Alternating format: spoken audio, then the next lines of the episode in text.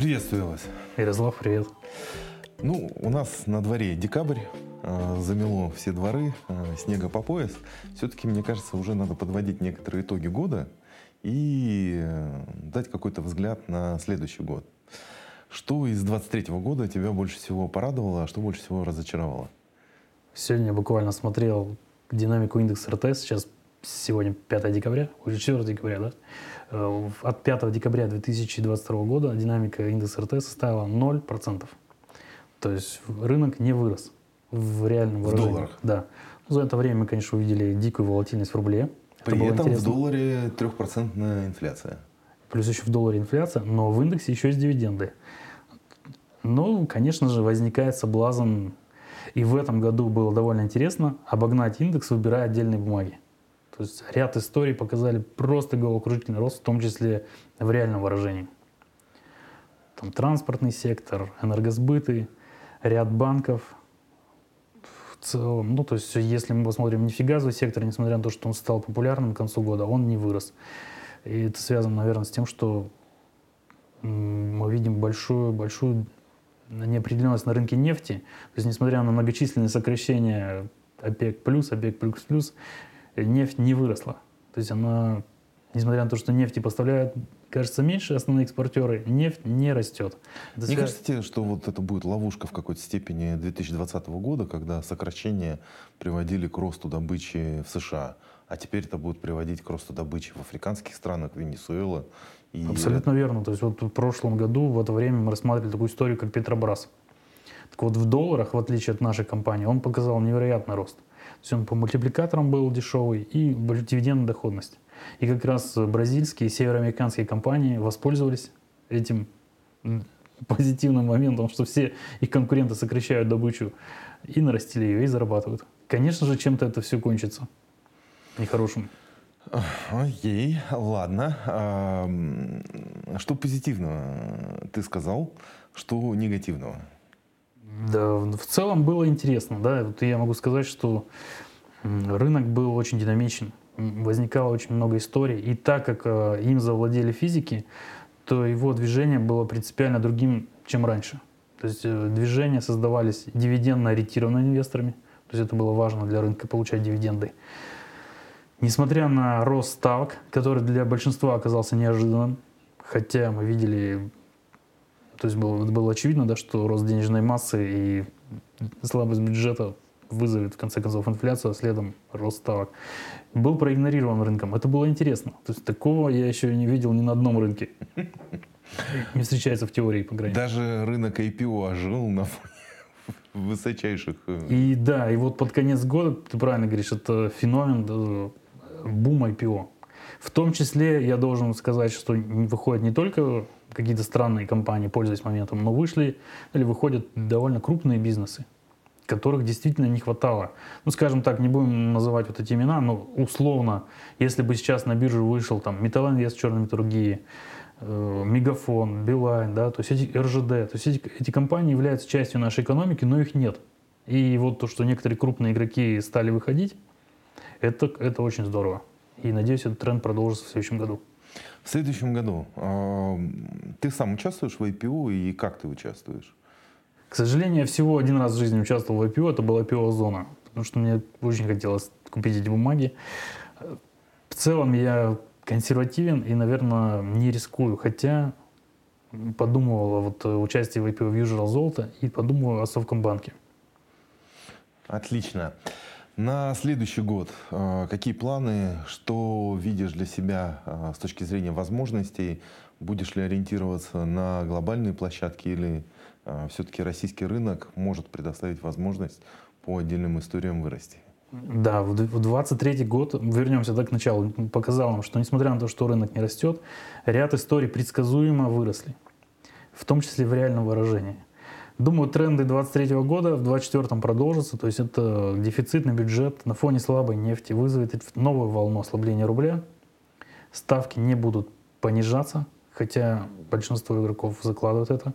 И не, судя по всему, не закладывают, э, то есть закладывают сценарий, который был после 2014 и 2022 года, вот этих скачков ставок до 17-20% те, в те финансовые кризисы.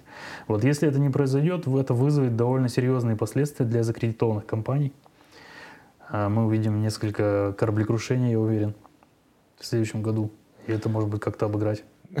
Как-то обыграть шартом? Шартом или купить ту компанию, которую будут спасать. Эм, очевидно, что банковский сектор может быть под давлением. Если существует консенсус, что высокие ставки – это плюс для банков.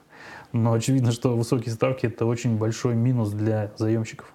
И они, у них возникнут трудности. Соответственно, у банков будут расти резервы. Может быть, наступит период убытков. Шорт по Сберу? Шорт по Сберу, э, скорее всего, нет, потому что банк в глазах инвесторов выступает э, дивидендной коровой. Да, то есть сейчас фундаментальный анализ примитивизировался до того, что люди будут считать половину прибыли, э, делят там годовую прибыль пополам, уже 9 месяцев известно, да, то есть потом болезненное количество акций, вот дивиденд. В принципе, это их устраивает. Как бы там ни было, люди будут там весной отыгрывать эту историю, а банк может и повысить коэффициент дивиденд выплат там, до 60% прибыли. Вот. И то есть фундаментальные качества этой истории мало кого интересно. А количество, вот ты говорил по поводу банкротств и, так скажем, э, часть компаний доведут до Цугундера, да?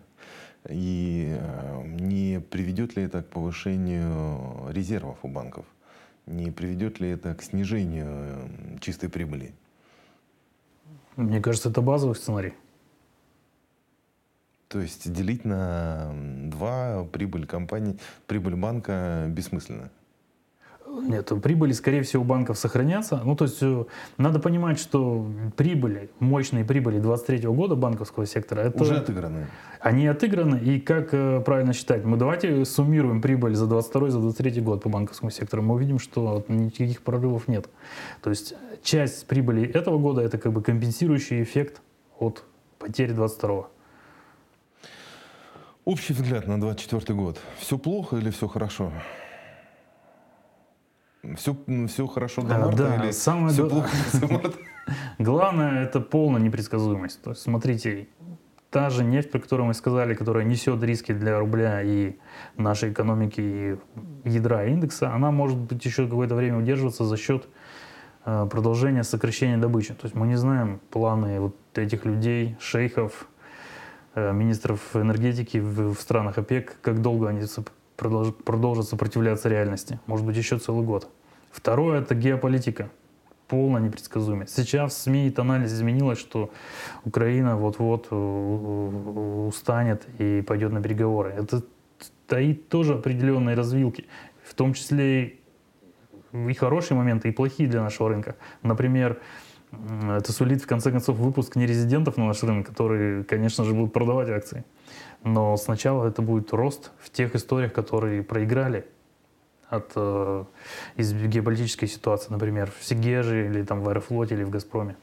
Ну, если брать э, кейс Сигежи, э, наверное, это самый такой яркий пример э, общей, так скажем, ситуации с повышением ставки, с ростом долговой нагрузки и с ограничением доступа на а, рынки сбыта для российской экспортно ориентированной компании вне а, нефтегазового сектора.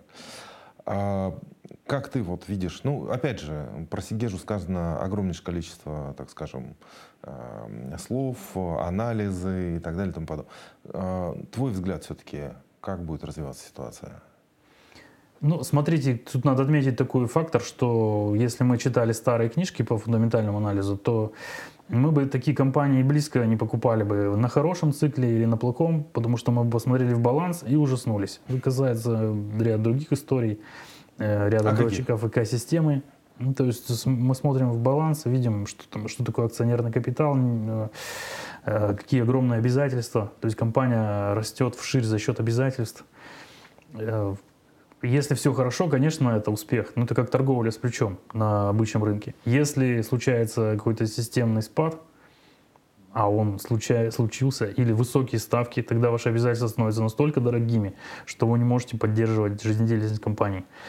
Ну, соответственно, компании, у которых нет долга и больших обязательств, даже в сложной конъюнктуре, просто должны будут ее пересидеть, да, и в будущем на новом цикле заработать. А вот такие компании со слабым балансом, они сталкиваются с невероятными угрозами. Давайте отыграем назад в прошлое. Вот 2013 год Мечел начинает тонуть. Огромные долги, э, в том числе валютные, случается девальвация, компания не может платить проценты, начинает распродавать свои активы по кускам, то есть распадаться, просит у банков реструктуризации – но акции упали. Это, это манит большое количество инвесторов. Визуально график выглядит очень привлекательным. Многие физики заходят, заходили тогда. Что мы видим по итогу? Те, кто покупал, например, компанию с чистым балансом, ну, то есть с небольшим долгом, например, ММК, которая тоже упала в этот же момент, сосед, да, то есть тоже Челябинская область, Магдегорск и Челябинск. Вот. Э, похожие бизнесы, разная доля угля, руды, но тем не менее они комплементарны. И вот э, мы видим, что те, кто купил ММК, получил за это время огромное количество дивидендов и мощный рост капитализации. Да, Мечел тоже вырос. но не знаю, в последнее время его рост э, как оправдать. Тем не менее, его баланс не стал сильно лучше. То есть у него по-прежнему отрицательный капитал. И там на обыкновенные акции не платили дивиденды. Вот, э, то есть, конечно, тот, кто покупал в плохой части цикла более качественную компанию с крепким балансом, заработал больше, чем ну, тот, кто а тот, кто покупал на дне бумаги Мечела? Э, да, это вот я пока говорил, это понял, да, что многие у них возникли возражения. Те, кто покупал на дне бумаги Мечел, заработал с 10 рублей там 30x, да, то есть это 3000 процентов. Но была альтернатива, полная потеря бизнеса. И она была очень даже вероятно. Я сам покупал Мечел, как только прочитал в газете «Ведомости», что э, доп. эмиссии не будет. Вот, то есть э, на тот момент это считалось базовым сценарием. И когда банки согласились на реструктуризацию, я сразу купил. Угу. Таких историй в 2024 году будет много, я так понимаю? Ну вот в базовом сценарии, да, если цены на нефть там чудом не вырастут из-за какой-то тоже геополитики, вот если все будет как есть, соответственно, ставки будут высоки, чтобы сдержать инфляцию. А инфляцию надо сдерживать, потому что у нас очень много незащищенных слоев населения. Вот ее надо снизить, в том числе высокими ставками, ограничением кредитной активности. Для закредитованных компаний это мощный удар. То есть надо больше платить процентов, меньше остается прибыли и так далее. То есть таких компаний должно быть очень много до момента, не знаю, то есть мы-то уже считаем, что ставки достигли пика, а кто знает, что дальше?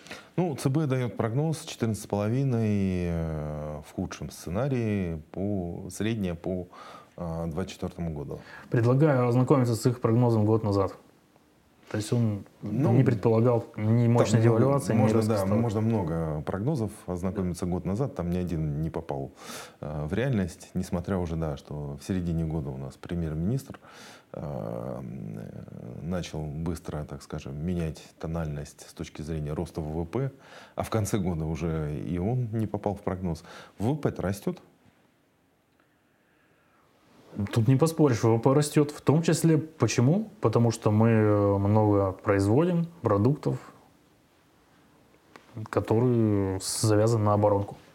Ну и вот э, сектор строительства, когда мы видим, растет, это связано также с восстановлением новых территорий. То есть это такой ВВП довольно интересный. Есть э, возможности для частного инвестора поучаствовать в этом росте? Ну, сразу приходит э, на ум, инвестируем в оборонку. Во-первых, таких компаний нет почти. Те, что есть, сильно выросли, там условные ОАК или Иркут, их покупать уже точно не надо. Тут надо разбираться, наверное, как заработать на всем этом. Опять же, девальвация. Если будет новая волна при сохранении таких высоких расходов, ну, девальвация конкретно, инфляция. конкретно я выделяю вот такую историю, как Сургутнефтегаз Прев. Я слышал, да, ты уже неоднократно говорил. Сургутнефтегаз, Прев и облигации. Да, валютные. Замечающие. Да. А какие? Да, любые, какие вам нравятся. Ну, там есть, вот, например, хорошие бумаги в Альфа, Альфы. Ну, тут каждый сам выбирает приоритеты. Угу. И, соответственно, это, э, так скажем, базовый э, набор э, на 24 год. Нет, не базовый. Тут дело вот в чем, что мы должны быть готовы к поменять свое мнение, да. Вот, опять же, повторю, нефть, базовый сценарий понижения, борьба 5 плюс ничего не, не, не помогает, да, то есть конкуренты наращивают добычу, спрос не растет, энергопереход и так далее. Но вдруг что-то произойдет, например, там Иран вступит в конфликт с Западом, да, и что сразу надо менять э, тактику срочно бежать покупать Лукойл. Вот. И течение э, спецопераций. То есть как только начнутся переговоры, сразу мы должны поменять свое мнение и выбирать другие истории. Какие? Те, которые выиграют от э, мирного соглашения, это Аэрофлот, Газпром, Сигежа, да, то есть, да и вообще весь рынок должен как-то взбодриться. И там, где нет э, давления нерезидентов. То есть это еще один отдельный вопрос, вот, что они будут делать, как они на это отреагируют. Ну и третья история, вот, которую я э, добавок так, э, к валюте и сургутнефтегазу, это история редомицеляции. В следующем году, я думаю, это будет главная идея Э, так или иначе, ряд компаний должны или остаться там, продав свои активы в России, или переехать, наконец, на родину, на историческую. А надо будет ли переезжать, если вдруг перейдем перейдем? Точно, да. Вот. Это может все изменить. И? Ну, скорее всего, они переедут. Тем не менее, вот эта группа компаний должна быть стоить дороже. Мне кажется, в любом сценарии. Кого выделяешь из э, ну, смотря, смотря где эти бумаги мы берем, в каком, ну, то есть, условно, если мы берем на внебиржевом рынке расписки Тинькова там, по 2000, да, то есть это, и смотрим на его последнюю квартальную прибыль, это примерно 4 годовых прибыли за бизнес. Ну, это довольно привлекательная оценка.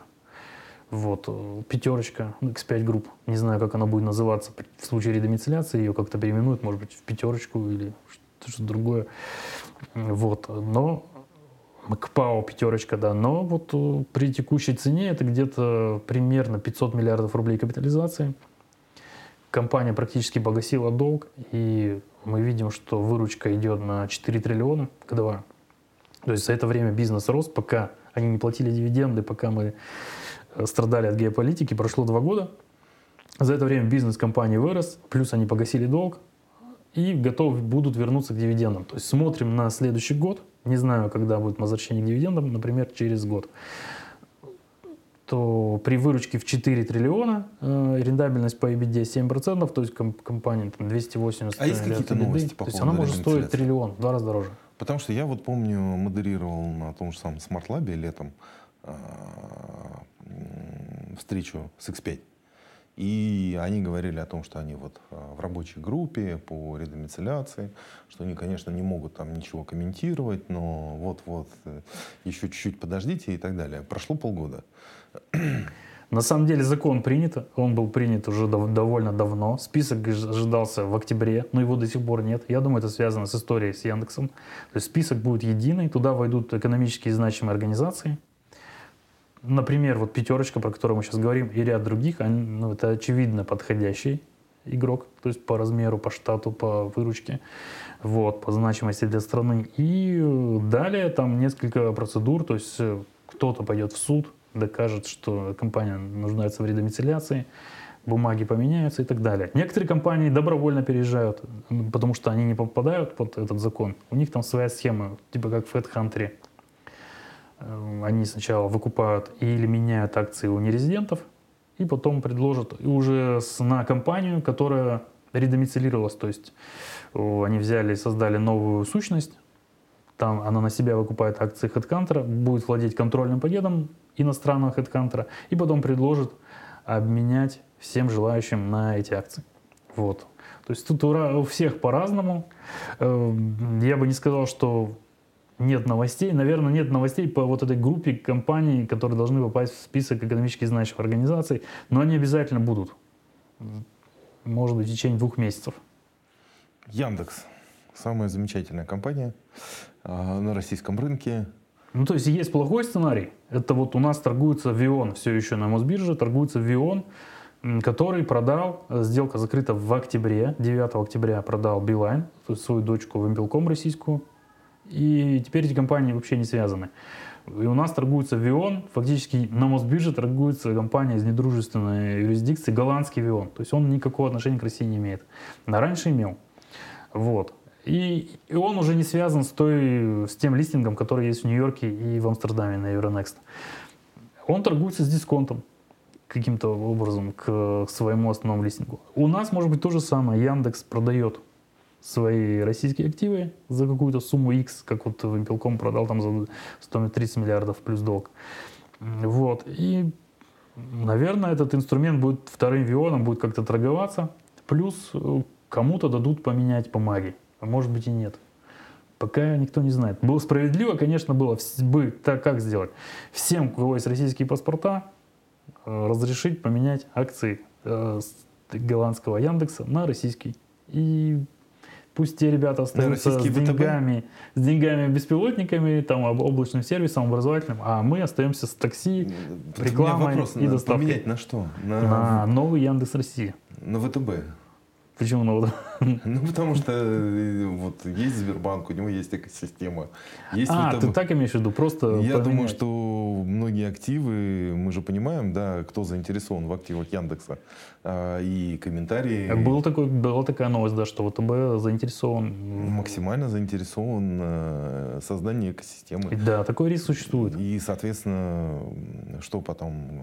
Ну, поэтому он такой дешевый. Вот вы смотрите, если бы сейчас, ну, прошло два года, бизнес Яндекса колоссально развился, если мы сравним отчет, а акции подешевели. Это само по себе интересную возможность, но она возникла из-за риска того, что можно получить вот Вион, да, Вион 2. Если ты слышал, не слышал, да, ФАС комментарии по э, Яндекс Такси о том, что они фактически являются монополистами э, в, ну, в определенных там, городах, в Москве, там, Санкт-Петербурге, еще где-то.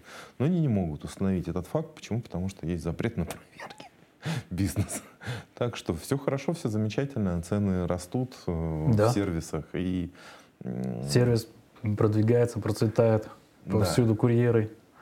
Ну, понятно, да. Показатели что... выдающиеся. Да, и российский интернет, и запросы, все это, конечно, тоже, опять же.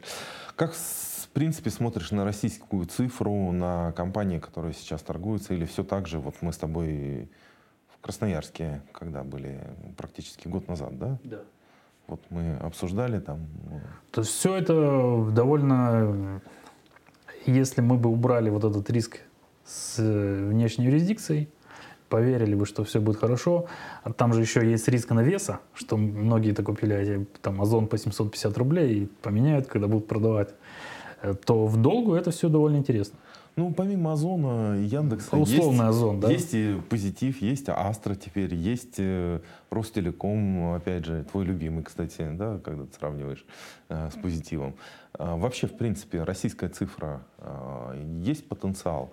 А не уйдем ли мы вот в такую же историю, как в Иране, с некоторыми внутренними сервисами, но я вот люблю сравнивать нашу картину не с Ираном, а с Аргентиной. В Иране действительно все закрыто, а люди от безнадеги, потому что они не могут даже купить наличный доллар, покупают акции. Совсем по-другому. Да. А в Аргентине огромная дыра в бюджете, дефицит и постоянно девальвирующийся песо. Так вот, у меня всегда был тоже такой риск, что, ну смотрите, девальвация вроде бы как выгодна для экспортеров. Ну, до определенной да, степени. Да. А для компаний, работающих на внутреннем рынке, в том числе интернет-компаний, вроде бы как невыгодно. Однако вот на примере Аргентины я посмотрел, то у них там самая основная голубая фишка – это Mercado Libre. Это вот Моя некий, любимая компания. Да, некий, как условно есть в Казахстане, Каспий, да, это вот условный финтех, э, слитый с Озоном. Да, да, да. Они брали изначально неким прообразом Amazon и Alibaba. Да, да, да. То есть это вот такое. У нас таких даже бизнесов нет. Если мы возьмем Яндекс, то там нет финтех там в зачатке, у Озона финтех в зачатке. Если мы возьмем там финтехи, то у них нет доставок, да. Ну, вот не Самокат?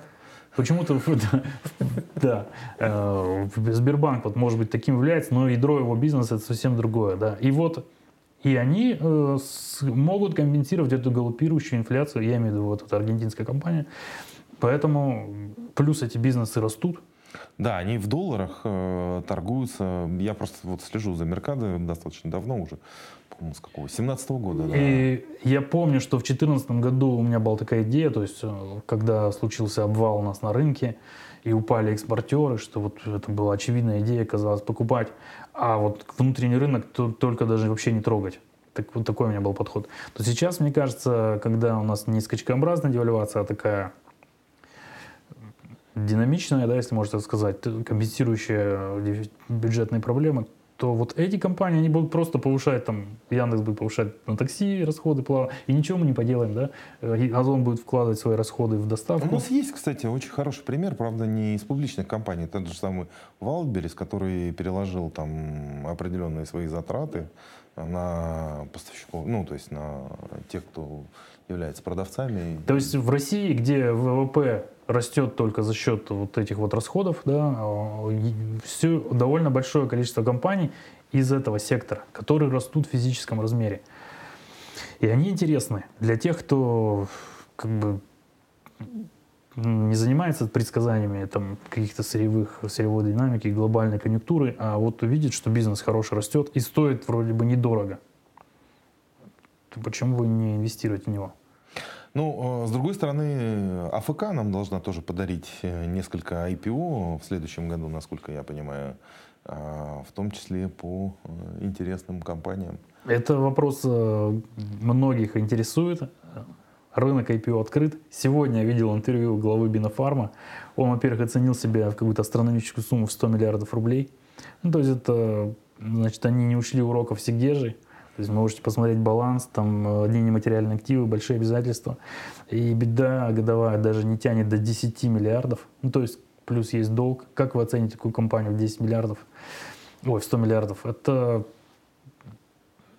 ну, то есть, э, во-первых, по таким ценам им не удастся, я думаю, разместиться. И, и, и другим дочкам, если у них такое видение осталось. Э, во-вторых, им надо, конечно, сначала исправить историю с Сигежей.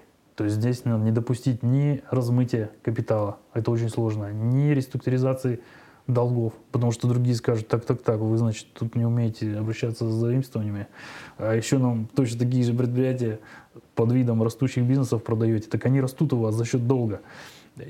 Поэтому надо сначала это исправить, и если им это удастся, наверное, что очень сложно сделать, наверное, тогда, только тогда они смогут разместить. Подожди, ты не учитываешь вот новое слово в размещениях, которое фактически реализовал Совкомбанк? То есть э, первоначальный, так скажем, задел там был на 2,5 капитала, mm-hmm. а к IPO мы уже пришли немножко с другими оценками. А вот сейчас Бинофарм скажет 100 миллиардов, а размещаться будет там... По 25. Тогда... Я хотел сказать 50. Тогда да. Конечно, чудеса возможно. Они могут сказать, друзья, Э, фармацевтических компаний нет. Раньше же был Верофарм, Фармстандарт, эти компании ушли с биржи. Вот они скажут, это единственная фармацевтическая акция, покупайте. То есть они говорили, это единственная лесная компания, покупайте по, по высоким мультипликаторам. Да, это возможно отрицать не будем. И тогда система, наверное, как-то выиграет. Но с другой стороны, ее консолидированный долг, вот всей этой группы, за которую ей так или иначе приходится отвечать, больше триллиона рублей. И каждый процент повышения ставок – это 10 миллиардов давления на потоки группы. Поэтому тут надо быть очень внимательным. Ну, у Китая есть Эвергранды, у нас есть э, другие активы. Что, кстати, с Эверграндой происходит? А, Гонконге должны решить э, международные инвесторы они активно пытаются реструктуризировать вместо того, чтобы выходить на банкротство.